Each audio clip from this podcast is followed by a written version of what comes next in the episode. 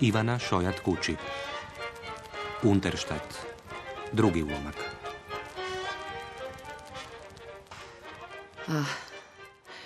Ja sam se rodila u gluho doba, u vrijeme koje će tek sa zadrškom postati svjesno vlastite nesreće. U vrijeme koje se zauzdano između dvije svjetske nesreće iz petnih žila trudilo biti histerično veselo. Tata Rudolf vratio se u ožujku sa šrapnelom u stražnici sa nekog valjda galicijskog fronta. Iste te godine, 1918.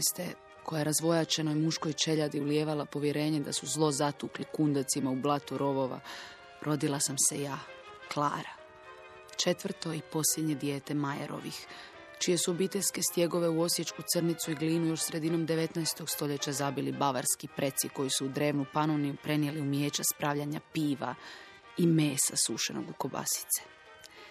Tata Rudolf nadao se sinu.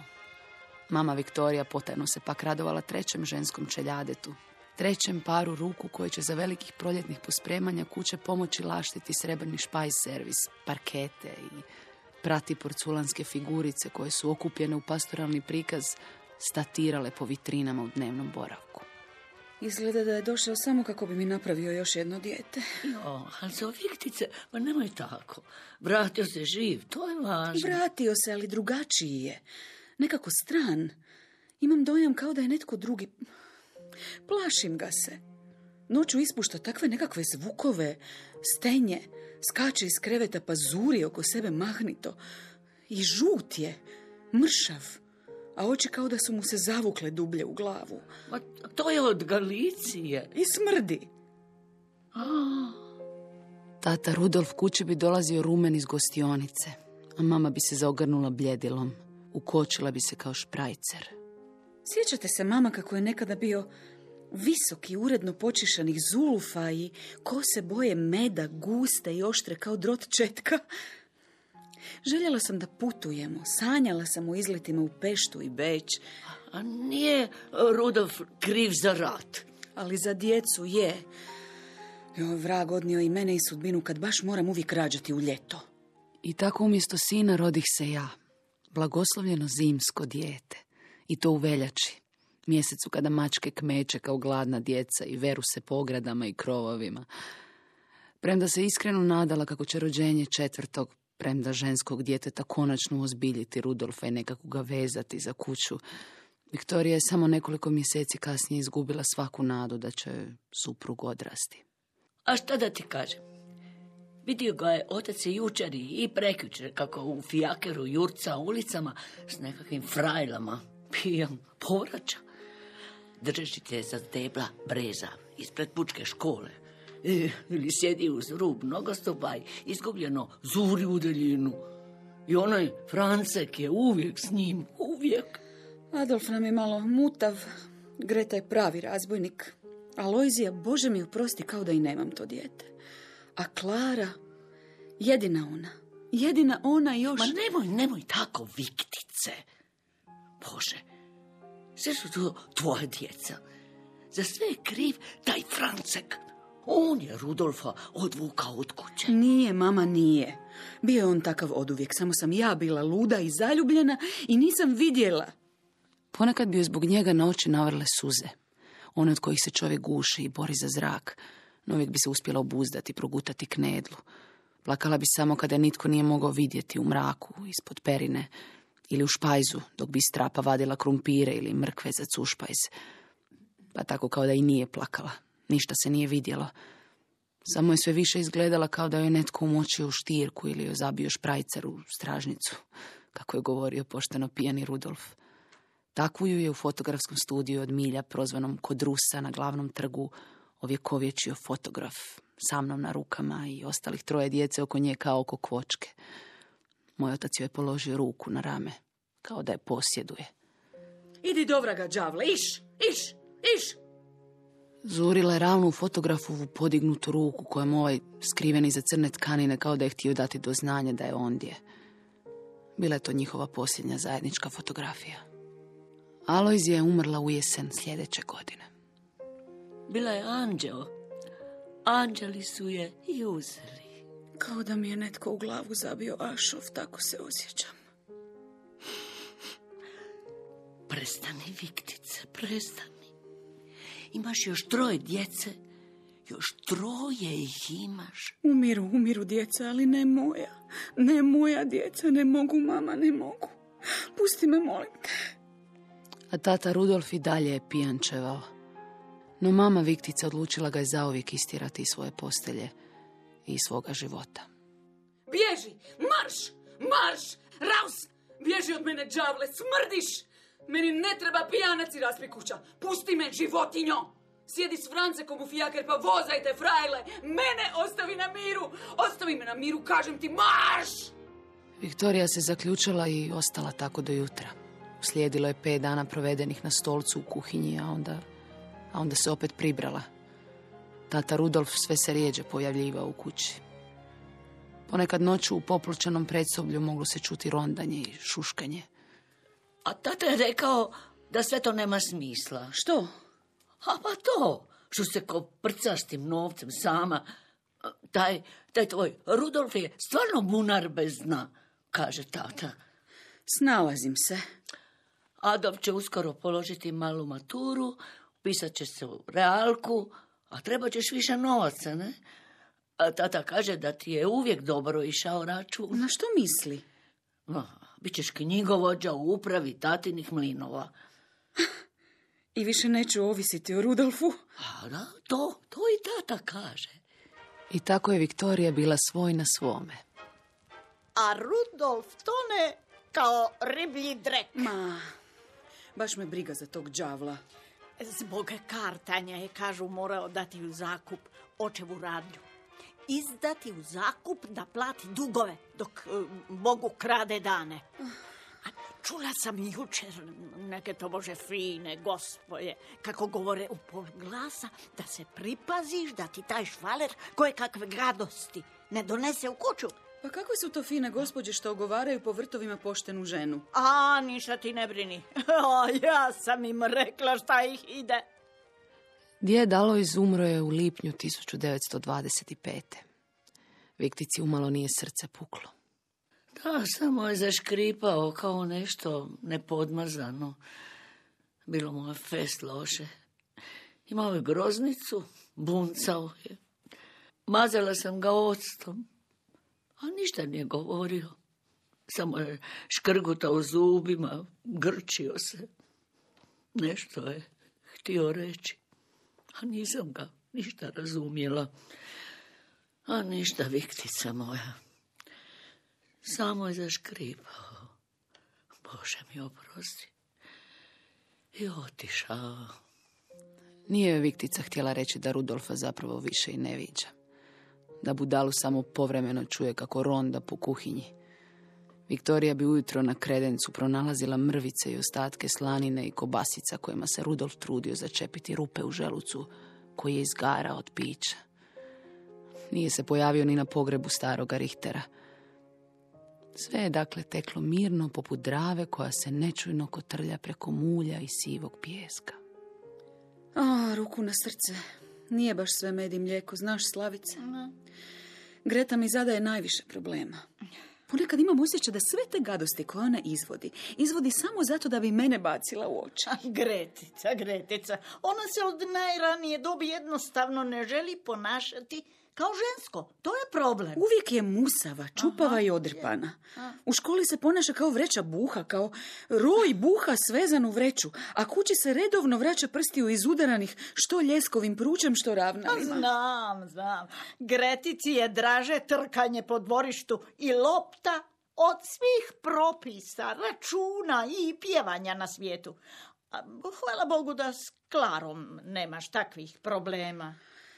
Znaš, Slavice, mislim da ću Klari još ove jeseni kupiti glasovir. Pa neka nam malo svira Šopena ili Šuberta, bilo bi to lijepo. Da. I ima duge prste tvoja Klarica. Adolf, kakav mladić, ha?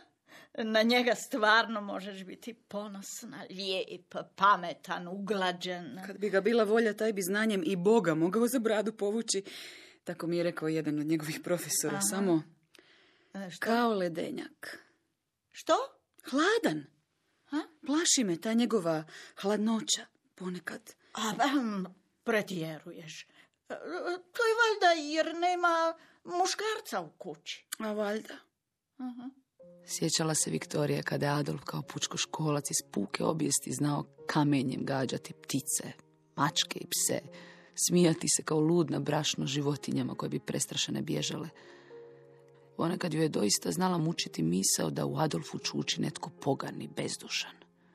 No tu je zlu misao uvijek iznova pokapala u zemlju sjećanja onako kako šokci pokapaju flaše najbolje rakije za buduće svatove sinova koje su izrodili.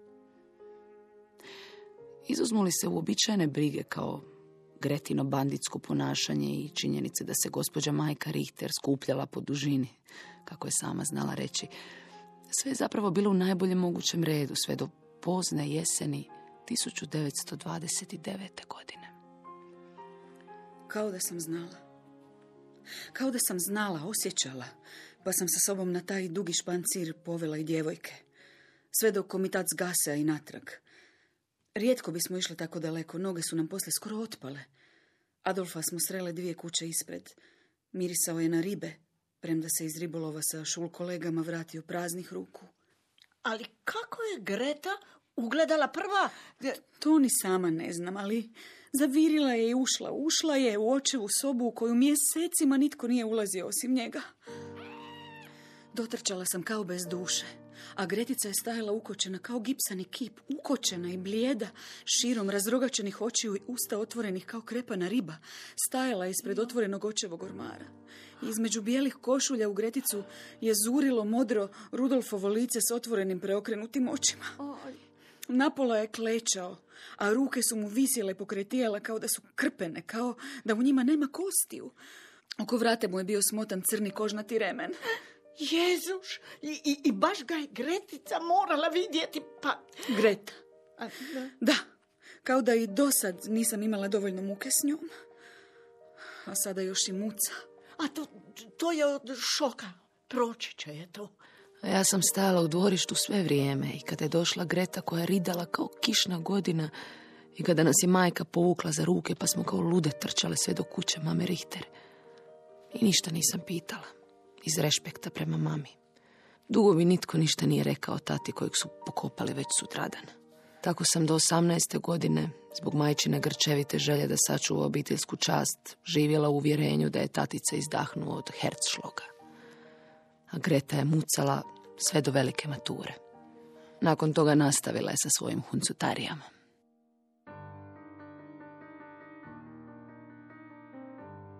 U rujnu 1931. ljeto se nije dalo potjerati. Mama Viktica i teta Slavica sjedile su u ostakljenoj verandi, ispijale čaj i kljukale se finim suhim kolačićima. Ja sam masakrirala Šopena kada je Greta kao demon protutnjala kroz amfort i utrčala na verandu. Kakvo ljeto! Od komaraca se ne da živjeti. A već je rujan. Frau Kolencova, fini kolačići. Fini. Jezuš, gdje ti je kosa? Ovo je nova frizura. Sad se tako nosi. Bubikap. Kako?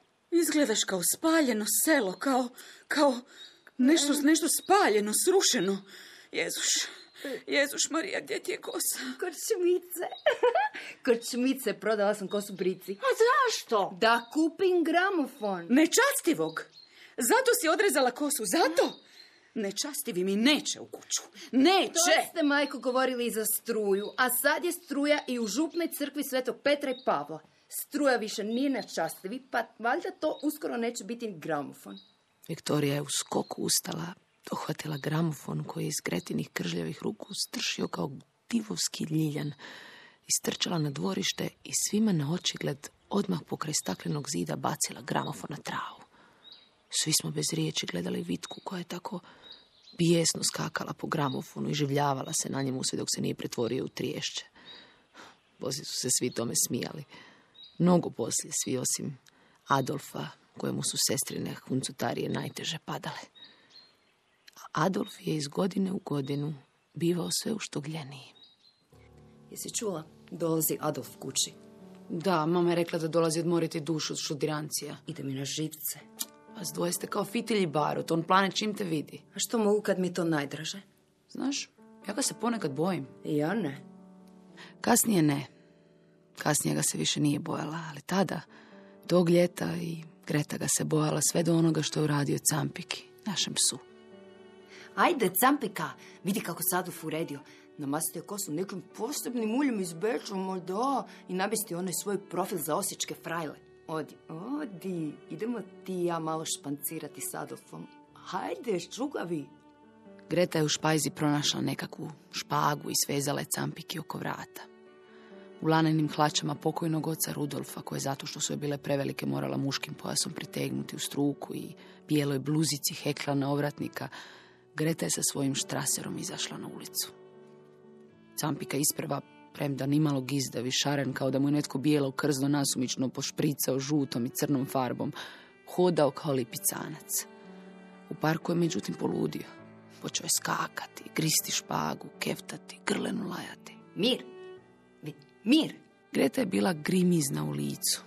Mislila da će propasti u zemlju od stida. Nije međutim vidjela kada je pritrčao bijesan Adolf i pljusnuo je preko nosa i očiju. Nije ni vidjela kada je dohvatio onu špagu na kojoj je bio privezan blesavi Čampika, kada ju je povukao zrak i podigao psa kao dimljenu šunku. Čampika se bespomoćno klatio, samo se njihao, lamatao nogama kao kukac, nije mogao ispustiti nikakav zvuk. Kolutao je očima, gušio se. Adolf je pobjedonosno s visoka zurio u psa, koji se gušio. Adolf! Adolf! Pseća se njuška pjenila, ispuštala gotovo nečujan piskutav zvuk, kao nešto probušeno. Adolf se cerio. Usta su mu se rastegla od duha do uha, lice iskrivilo u grimasu nacerenog porculanskog glutka, u nešto ili nekog tko reklamira sapun ili kolonsku vodu, nešto što ljude čini neopisivo sretnima. Oči su mu međutim bile beskrajno ozbiljne, ledene. Zabijale su se u Gretine kao dva zaleđena modra klina. Tek tada se trgnula.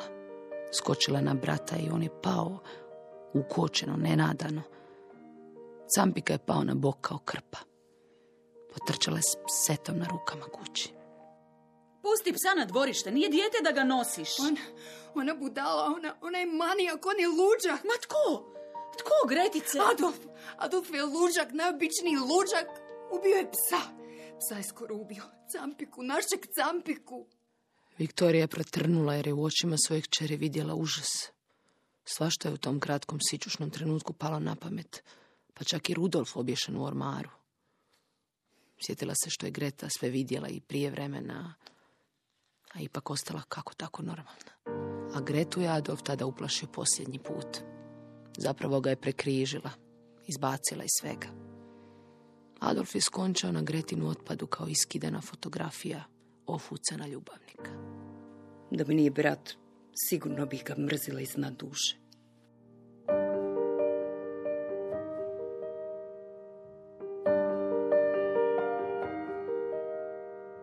Ivana Šojat Unterstadt, drugi ulomak. Dramatizacija Nives Madunić-Barišić. Igrale su Nataša Janjić, Jelena Miholjević, Nada Subotić, Natalija Đorđević i Marija Kohn. Urednik Branko Maleš. Glazbena urednica Adriana Kramarić. Tonmajstor Dubravko Robić. Redateljica Ranka Mesarić. Dramski program Hrvatskog radija 2011.